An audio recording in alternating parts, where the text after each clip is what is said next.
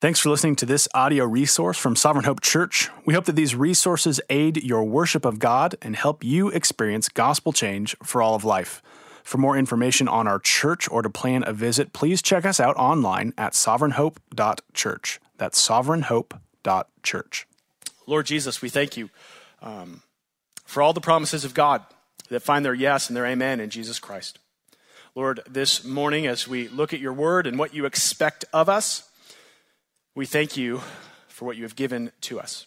Um, that as we just sang, that your expectations are not apart from your merit given to us by faith. So, Jesus, make us ready and zealous to serve you, to love others, and to live for your glory. We pray all of this in your name. Amen. So, on Easter morning, Resurrection Sunday, uh, what we're here celebrating today, we remember the concluding era of Jesus' first coming. But as we're continuing along in our study through the book of Luke, uh, Jesus is actually spending his time preparing us for his second coming. Yes, the events of Easter were an end. They were an end of our attempts to earn heaven by our own works. It was the end of the power of sin and death for all who believe in Jesus Christ. That's the code um, belief in Jesus Christ. But it's not the end of the story, it's just the beginning of it. Even if you look at your Bible as a story, there's still ample pages left to come afterwards. And now, this Jesus who has freed us from sin in his first coming is calling us to live in light of his glory in expectation of his second coming. And this period of waiting includes trials, includes temptations, includes hardships, includes happy things. All these things are things which Jesus himself experienced in his life and ministry on earth. But as this waiting affects our anxieties and our emotions, Jesus in the book of Luke has been calling those who wait to find a safe and a secure place of comfort. And this we saw last week where Jesus ended, he said, Seek first the kingdom of God. And all these things, all you hope for, will be added to you. This world is not the kingdom. If you have a hard time wrestling how difficult things happen in this world, here's the simple truth it's not heaven. Those things shouldn't be here, and yet they are here. They're out of place.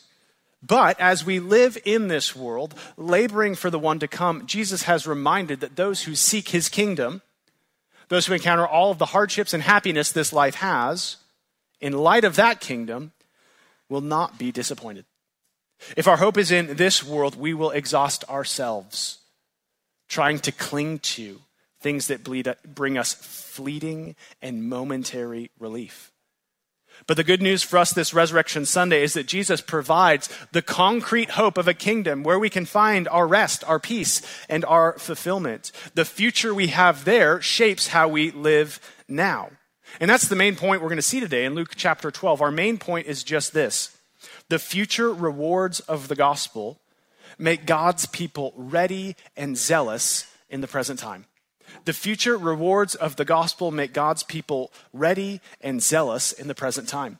And Jesus is going to show us three uh, compelling motivations or postures in this text. First, he's going to talk with us about the Father's pleasure and the effect it has on our affections.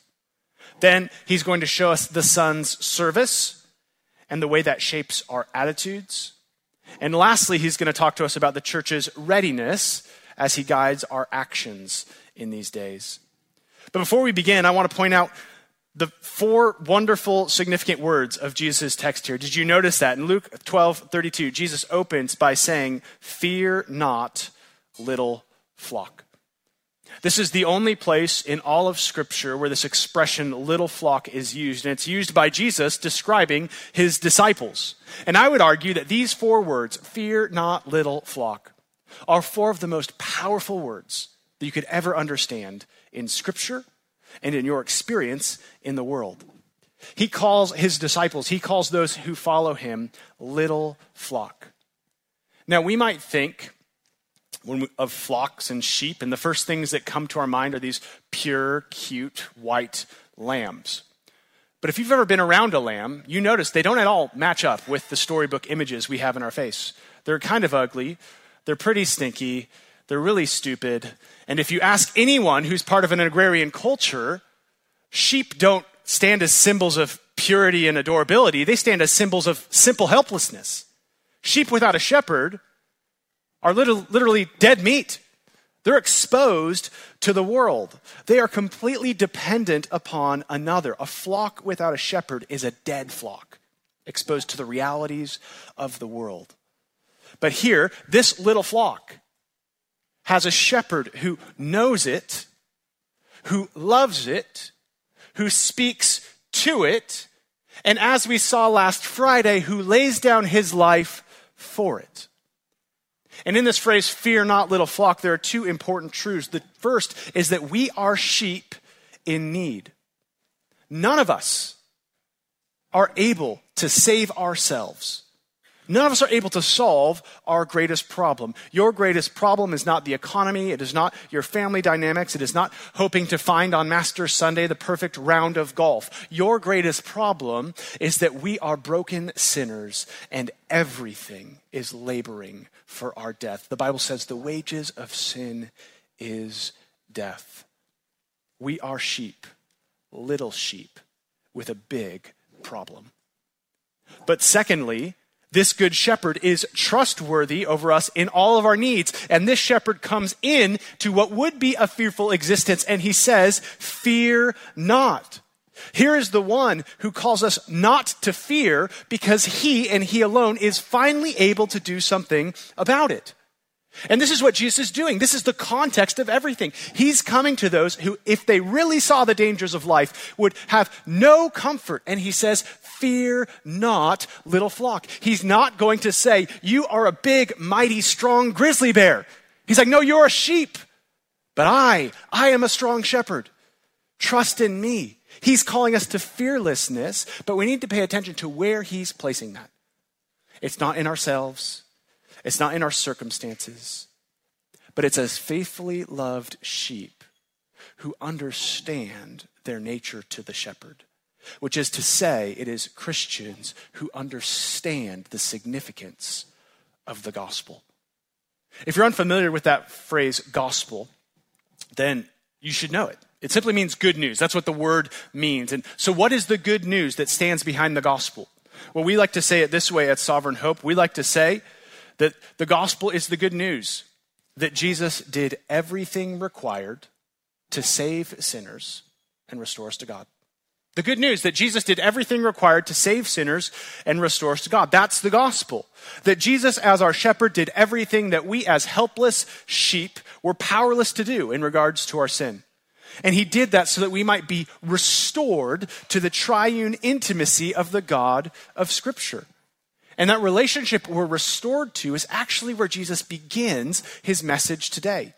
The good news of Christianity is not simply what we're saved from, but also what we're saved to. And we see this here in our first point as Jesus talks to us about the Father's pleasure.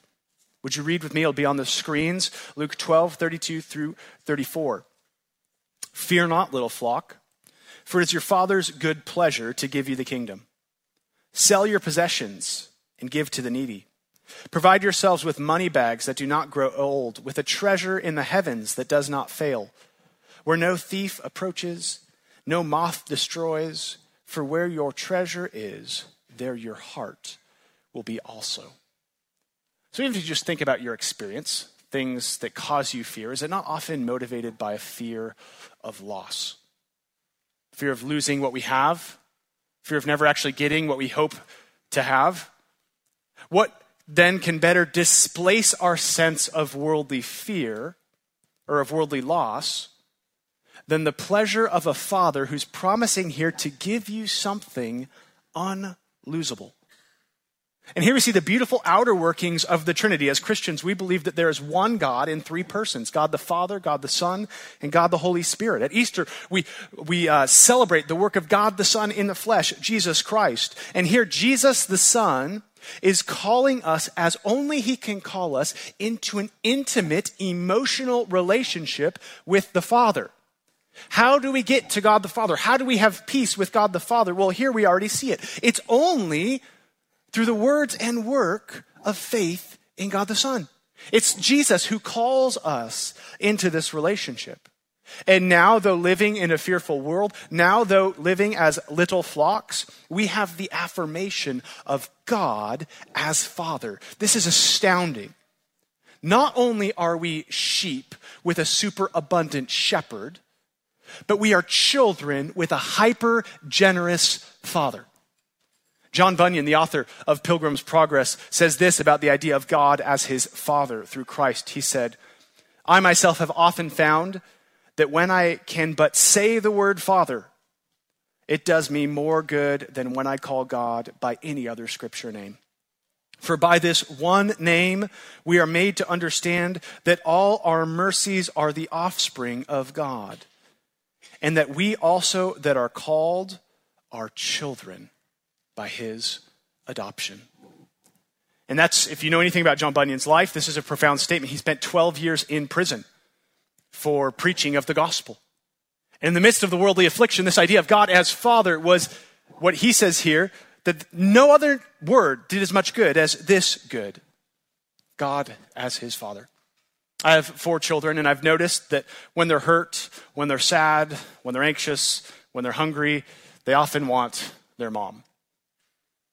But when they're scared, they want their dad. And while that might not be exclusively true in your experience, the Lord has so designed something innately protective about a father. That's why we know, without ever being taught, how perverted, abusive, and harmful fathers are. Because it flies in the face of what God has created to be true in a father, of what a father should be. Furthermore, even a stingy or a capricious father might step in and protect their child out of obligation. But did you notice how it speaks of God, our Father, through Jesus Christ? God is here a generous and protective Father who steps in on behalf of what? Not duty, but delight.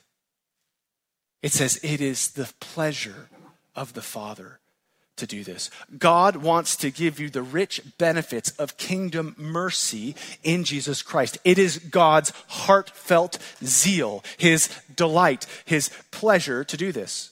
Now, remember what we read last week for those of you who are with us in verses 29 through 31. This is where Jesus concludes, right immediately before this. He says to us, Do not seek what you are to drink or what you are to drink, nor be worried.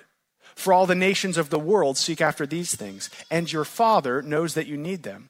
Instead, seek his kingdom, and these things will be added to you. So here's the beauty of the gospel. We are called to seek the kingdom of God. No one can come to Jesus for you. No one, no man, no woman, no politician can die the death your sin deserves. But we are called instead to seek his kingdom, to seek the Lord, to live our lives in accordance with Jesus' kingdom and Jesus' value, not this world. And we are to do this as work but what is the Father's response to those who seek Him? His delight is to give it. His pleasure is to meet the meager works of faith and say, Well done, good and faithful servant. The word translated here, good pleasure, is the exact same word that God uses in Matthew 3:17 when he speaks of Jesus his son and says behold my son in whom I am well pleased. The same eternal pleasure God has in the Son is the same delight in which he gives to his flock salvation and the optimistic zeal to live for his kingdom, even in this world. When we talk about the gospel, we are not talking about scraps that fall from the table of God. We're talking about the very heart of God Himself. Heart for His flock that they might come, believe, and be savingly satisfied in His Son. What's your relationship to this God? How do you even consider the idea of salvation? If you ask my wife, there's this drama we have anytime we travel, and I am fully convinced that every TSA agent is there to keep me from going where I want to go. I have to figure out a way to game the system so that they let me through. Is that perhaps how you view God? That in coming to Him, you might get through, He might allow it, but He's not pleased. In fact, He would be more delighted perhaps to disbar you because of your brokenness, because of your sin, because of your little flockness. But here, for those who come through Jesus, God does not stand as a TSA agent obje- uh, objectively uh, viewing us and considering us apart from his own affection, but instead, he sees in us what he sees in Christ, that same pleasure, and he says, Come, I am pleased. I am pleased to give it to you. But I do want to make this very clear God's pleasure is not up for debate. Psalm 115, verse 3 says, Our God is in the heavens, and he does all that he pleases. God is infinite, all powerful, and unfailing. He will be pleased. He will be pleased in the salvation of all who come to him through Jesus. Pleased to give them the kingdom. Pleased to call them sons and daughters. No one is saved by anything other than the divinely personal and profound pleasure of God. You are not saved out of obligation. You are saved out of affection. But God will also be pleased to judge those who stand opposed to him. He will find pleasure in the weighty but perfect execution of justice towards those who rebel of his rule as king. And we might cringe at that. We don't like the idea of justice like this, but look at our world the last two weeks. Don't we cry for justice at school shootings, at war crimes, at extortion, at abuse? We cannot in our world cry for justice in a humanly court while we refuse to give God perfect justice in a divine court. He is right and pleased to do that. And you have no grounds for worldly justice if you withhold that from God in righteous justice. Why is this important? Here's why God's pleasure is not to be determined, but your pleasure is. Our pleasure is dependent upon our relationship to the God who does as he pleases. And this is where Jesus goes next in verses 33 through 34. Sell your possessions, give to the needy, provide yourself with money bags that do not grow old, with a treasure in the heavens that does not fail, where no thief approaches and no moth destroys, for where your treasure is, there your heart is also. Because we have the pleasure of God in the kingdom, we can let go of the world in hopes of building greater and greater treasures with God. We can be generous to others because we cannot outgive by monetary value what we've been given by mercy. Before the missionary Jim Elliot was martyred in the jungles of Ecuador, he was famously quoted as he wrote in his journal one morning that he is no fool to give what he, or to lose what he cannot keep, to gain what he cannot lose. He is no fool to give what he cannot keep, to gain what he cannot lose. He's calling on the very theme that Jesus is talking about here, which strikes us as silly because it seems like addition by subtraction. Jesus says, Be generous with all the things of the world. Why? Do you notice there's a so that? There's a purpose here. So that we might find greater value in the things of heaven. He's after greater affection. Or to put it another way, Jesus is saying to all of you, He's saying, Put all of your eggs, put all of your hope, put it all in this basket of eternity. Kids, how many of you in here are going to do Easter egg hunts today? Any of you? There's some in here. Great. And so you might go home and your parents might give to you a, a, grocery sack if they're like me, or they might give you this wonderfully ornate wicker basket. But context aside, if we just look at that basket and we look at that bag, that's not very exciting, is it? If you just had a bag in your hand and I say, you know what, that empty bag, I'm going to take it away from you. You'd probably say, okay, you can have it. But the only reason that container has any value is because of the potential of what it will go on to hold. That empty Albertson sack, as you go and you find eggs and you start to put it in the bag, each contribution to the bag, that bag becomes more and more valuable, not because of what it is, but because of what is inside. Many of us struggle to find treasure in heaven because we find ourselves hoarding the treasures of earth. Our hearts actually look at all that is promised in heaven and they say, There's nothing in it for me. Instead, I'm going to cling to all these things that are here. For many of us, the call or idea of Christianity is dreadful because there's nothing in your heaven. But that is not a biblical heaven, my friends. Because here Jesus tells us, here in this heaven is where all of your joy is safely found. By the end of the month, kids, your candy will be gone. That might be optimistic, speaking of that as a parent. By the end of the month, give it some time. It'll be gone. By the time you die, your investment accounts will mean little to you. A few weeks ago, residents of California went to Silicon Valley Bank to withdraw funds that they had invested. And did you hear what happened? They couldn't get them because the bank had failed. They had stored up in this bank hoping to have what they saved for with interest. And they went there one day and they couldn't have any of it. Why? Because it was invested in a corruptible bank. You might look at all God calls you to give up. This stunning call of generosity, of living for kingdom value instead of worldly value. You might find it completely foolish to value the saving of souls instead of salaries, serving instead of being served, God's glory over your glory. But the bank of this world will fail. That was not an aberration from the norm. That is the norm that everything will find. Whether through moths or thieves or through death itself, you will find all of your worldly treasures for lost. But here Jesus says is a bank and a treasure which will not fail. Put all of your eggs here. Even if it means selling the possessions of the world, loose a stingy heart with the power of generosity.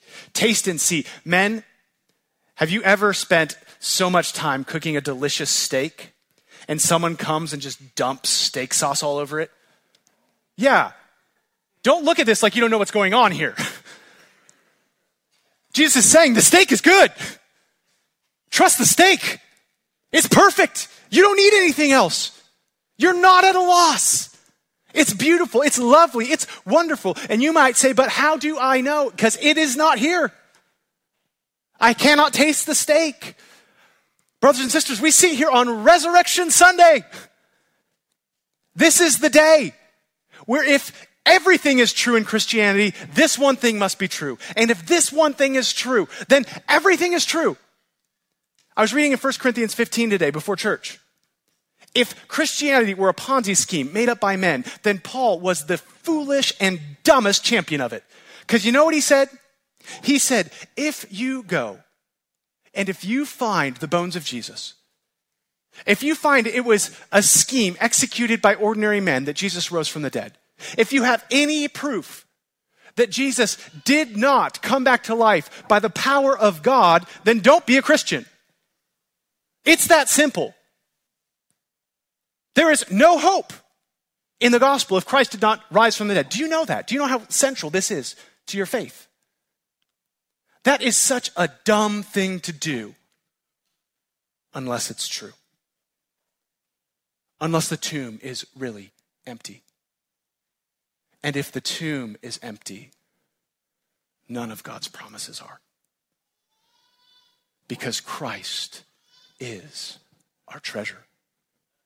What's stored up for us in heaven, what we seek to add to there is not the trivial things of the world tainted by death, but Christ himself unstained in resurrection glory. Charles Spurgeon, the old British pastor, said it this way He said, There will be little else we shall want of heaven besides Jesus Christ. He will be our bread, our food, our beauty, and our glorious dress. The atmosphere of heaven will be Christ. Everything in heaven will be Christ like. Yes, Christ is the heaven of his people. This Resurrection Sunday is where the fear of loss is displaced by the delight of the Father because he has shown us his zeal to give us the kingdom by sending us his Son. Unstained by sin, incorruptible in death, risen in perfect glory, and ascended to eternal, untouchable righteousness in the kingdom forever. Do you want to avoid fear in this world, in a world which is truly fearful, in a world where moth and rust and thieves and death do destroy? then place your hope and joy in the one Savior who beat it all and who offers you himself. Find your treasure in him, even if it means, in fact, to the end of losing your hope in worldly treasure here. But this Jesus who rose from the dead and ascended into heaven, he's not gone forever. He's coming back. And even in this, for the Christian, there is more to be gained. And this is Jesus' second point the service of the Son. And here we see Jesus speak to our attitudes, the service of the Son. Read with me, beginning in verse 35. Stay dressed for action and keep your lamps burning. And be like men who are waiting for their master to come home from the wedding feast, so they may open the door to him at once when he comes and knocks. Blessed are those servants whom the master finds awake when he comes.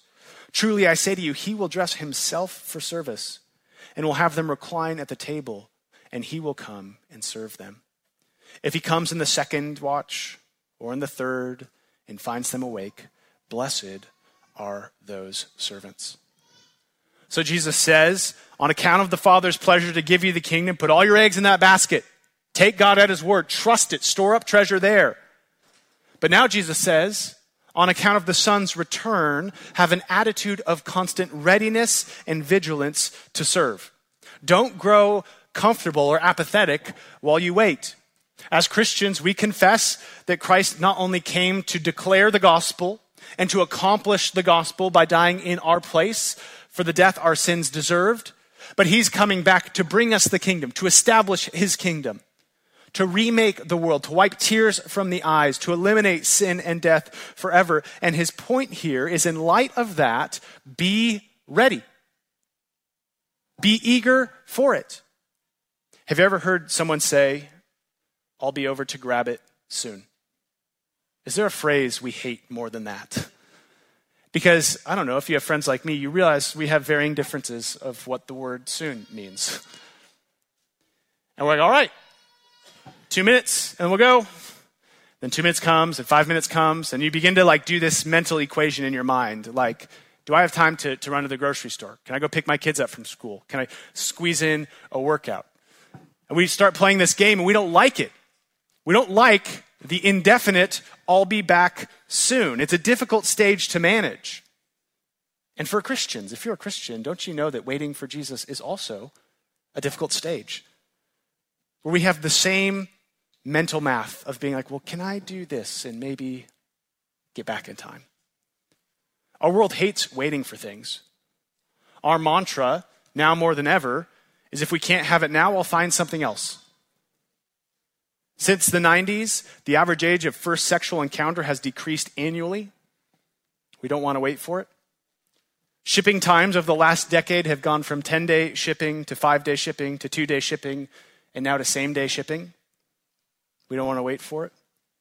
Colleges are spending thousands of dollars trying to figure out how to reconfigure their curriculum so that you need less credits to graduate with a degree. Why? Because we don't want to wait for it. So, if everything in our natural world and fallen flesh wages war against waiting, then why in the world would a Christian willingly submit themselves to a Jesus who says, I'll be back soon, 2,000 years ago? By worldly standards, waiting is wasting. But by Jesus, it's willing work. Jesus gave us one reason already why we should wait, and that's, well, this is the only one that won't fail. Go full bore at the world, have everything, and realize at the end it means nothing. This is the one thing that will satisfy. This is the one thing that will save. And here he gives us another reason. And that's because held out for you in the hope of heaven is a reward greater than anything you could ever imagine. Listen again to Jesus' parable in verses 36 through 38. And be like men who are waiting for their master to come home from the wedding feast, so that they may open the door to him and at once when he comes and knocks, or open the door to him at once when he comes and knocks. Blessed are those servants whom the master finds awake when he comes. Truly I say to you, he will dress himself for service and have them recline at table, and he will come and serve them. So make no mistake, part of Jesus' parable here is meant to call us into constant readiness to serve Jesus at the drop of a hat. He paints a picture in this day. The bridal party would go and have this wedding feast, and it would last for an indefinite period of time. You don't know when it would get over. And the, the, the servants would be at the house, and they would be waiting in anticipation to not only serve their master, but to celebrate this new wedding with their master. And he says, You're to be ready to serve when I come back. Next week, please come join us. We're going to talk about what it actually looks like to live and act in a state of readiness. But there's a different theme Jesus has in this text, and he's drawing us not so much to what the servants will do when the master comes back, but what the master will do. And did you notice that in this text? Did you see what the master who is Jesus, did. You see the wonderful beauty held out for us when Christ returns. He changes his clothes and he begins to serve us. There's no greater scandal than this. You see, it's one thing if someone really noble and someone really heroic goes and gives up his life for a knucklehead and for a sinner because it's the right thing to do. But wouldn't you imagine in our world if that war hero who sacrificed himself came back to life and walked into that town? Wouldn't we think that it would be us who serve him?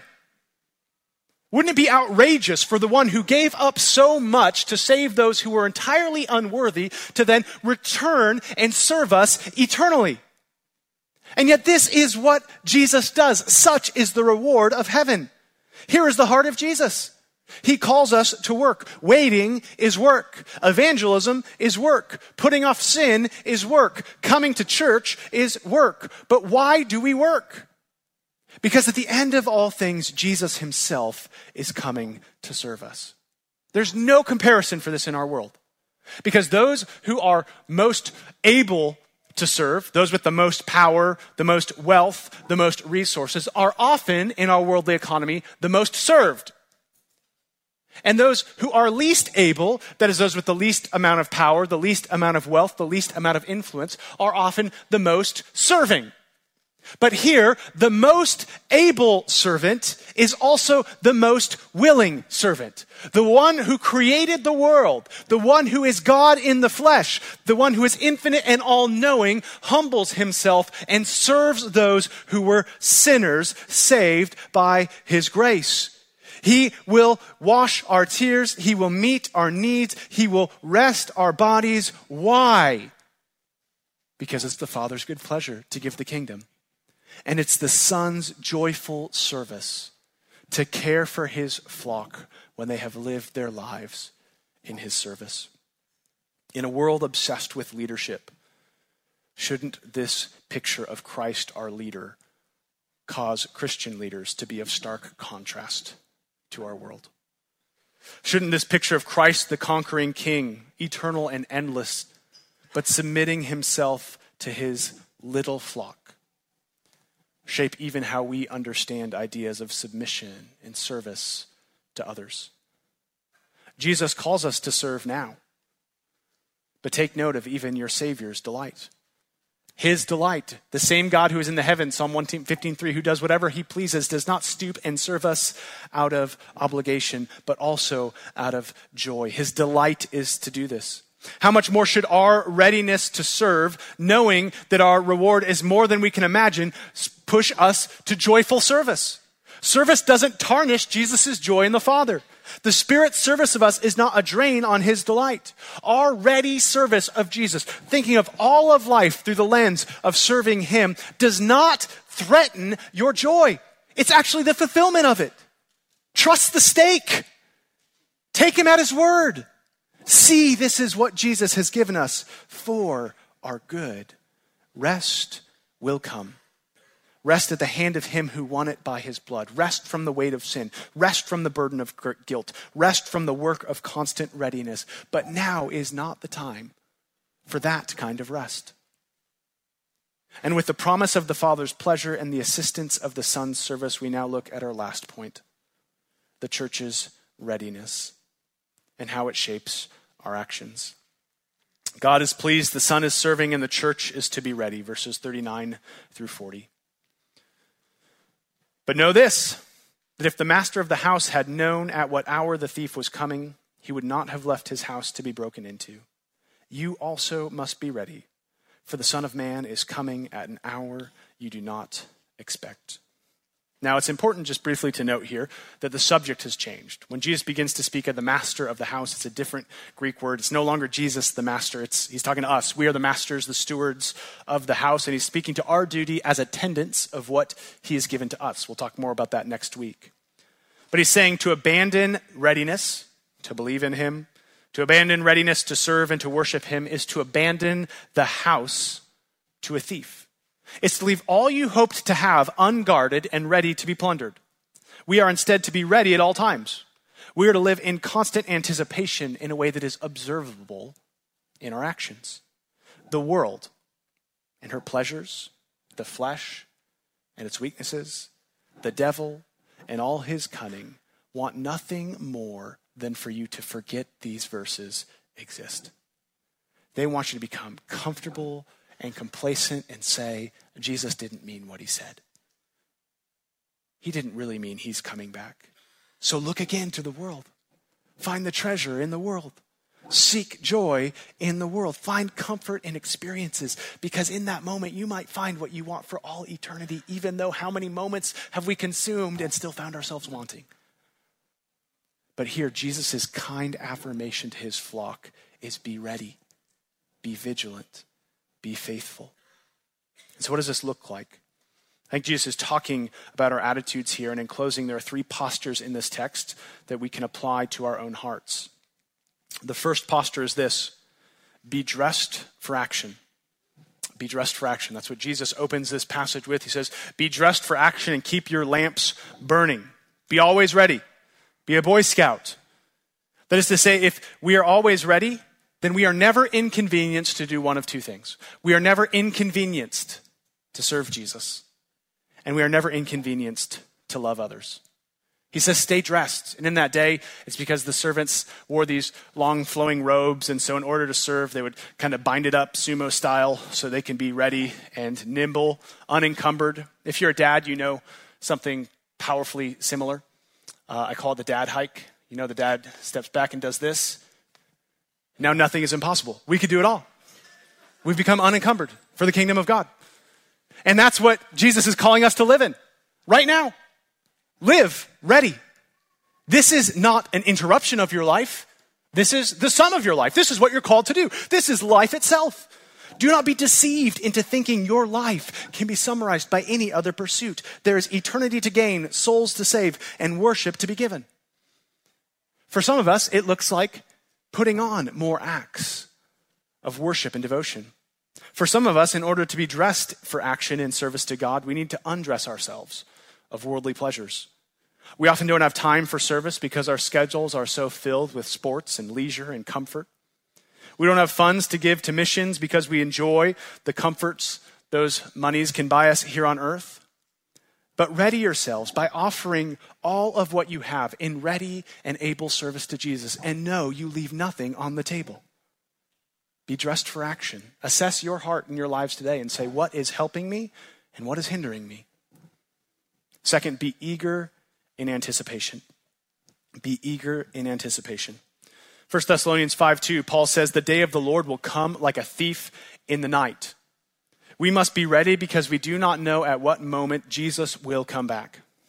My wife often uh, tells my kids when I lied to her that morning and said I'd be home at this time, that I would in fact be home at that time. And so she gets all the kids ready, and they often go and they stand uh, at the window, and my wife will send me pictures, um, and I'll be like, I'm on my way. Um, but they're there, and they're, they're staring out the window, and they are straining their eyes. They are looking down the corner of the street, just waiting to see dad's car come around the window or come around the corner. And this is how Jesus is painting a picture of these men waiting for Jesus to come. They are staring at the door. They're like, was that the knock? Was that, was that his footsteps? Was he almost there? They're ready. They are able to go. They are ready to open the door and meet their master. We need that help. We need spiritual moms who say, Dad's coming home soon. We need spiritual siblings and mentors who remind us that we should be found ready for Jesus' coming. We should be seeking it up. How do you hold that hope of readiness in front of you? Do you really believe that it could be now, before this sermon is over, that Jesus comes back and calls us to account? If he came right now, what would your hope be before that God? Would you be ready? How do you help others find that? How do you help others who are caught up in the entrapments of the world to show two things? One, that there's something more than that. But two, that even in that, everything that brings us joy in this world, everything that brings us love and peace, all of that is meant to point us to the ultimate peace and joy and satisfaction we have in the gospel. Living or leading people to enjoy the world in kingdom tension is part of our task as disciples, but we have something greater we hold up in anticipation. Colossians 3 1 through 4. If then you have been raised with Christ, seek the things that are above, where Christ is, seated at the right hand of God. Set your mind on the things that are above, not the things that are on earth. For you have died, and your life is hidden with Christ in God. Your eggs are in that basket. When Christ, who is your life, appears, then you also will appear with him in glory. What a day to live for. What an investment to put our life into. Are you anticipate, in anticipation for that? Are you expectant for that? And this is where we see our last application. That is to be zealous for our reward. Be zealous for our reward. We cannot be dressed for action. We cannot be eager in anticipation if we do not see the treasure of the reward we are given in the gospel. Our sin has separated us from everything we hope for. It has cut us off from God and made our fears the only reality of our life. But by grace, God sent his king out of his pleasure. He came and lived perfectly where we lived imperfectly. He died sacrificially in our place. He rose victoriously on account of our loss, and he will come back as the Son of Man who will one day establish his kingdom forever. One day we will no longer invest in what will come, but we will enjoy eternity by the merit of what Jesus has done himself, and that will be our life. One day, the master who calls us today not to fear, but to labor a little longer, to stay dressed a little longer, will dress himself in service of us. He will bind up our wounds and banish them forever. And when Jesus returns to serve his church, none of us will accept the Savior's service and say, Yeah, you should serve me. This service does not lead to self inflation or self importance or the remotest sense of pride. But in that moment, when Christ serves you, you will be more aware of your little flockness and the surpassing beauty of him who stooped to serve you. With a humble wince, we shall accept his peace and care in light of the spectacular grace of the cross. And we will say with the old hymn, And can it be that I should gain an interest in my Savior's blood? Died he for me who caused his pain? For me who him to death pursued. Amazing love. And can it be that you, my God, should die for me? Let's pray. Lord Jesus, make us expectant for your glory. Make us ready to live for you by holding out the reward we have in heaven. For those who have not yet responded in faith, Lord, I pray that they repent and they come to you and confess that they need your sufficient shepherding touch. For those who are saved, Lord, I pray that we are struck by the reward in the gospel and that we will, with reckless abandon, consider all the treasures of this world as nothing compared to what is found in Christ. Lord, that our money bags would be full, not with things of this world, but of things that have passed through the veil of death by the merit of Christ. Give us a palate for heaven by causing us to see this world for what it is in right tension, using everything we have fully and heartily for your glory and for the love of others. We pray this in your name. Amen.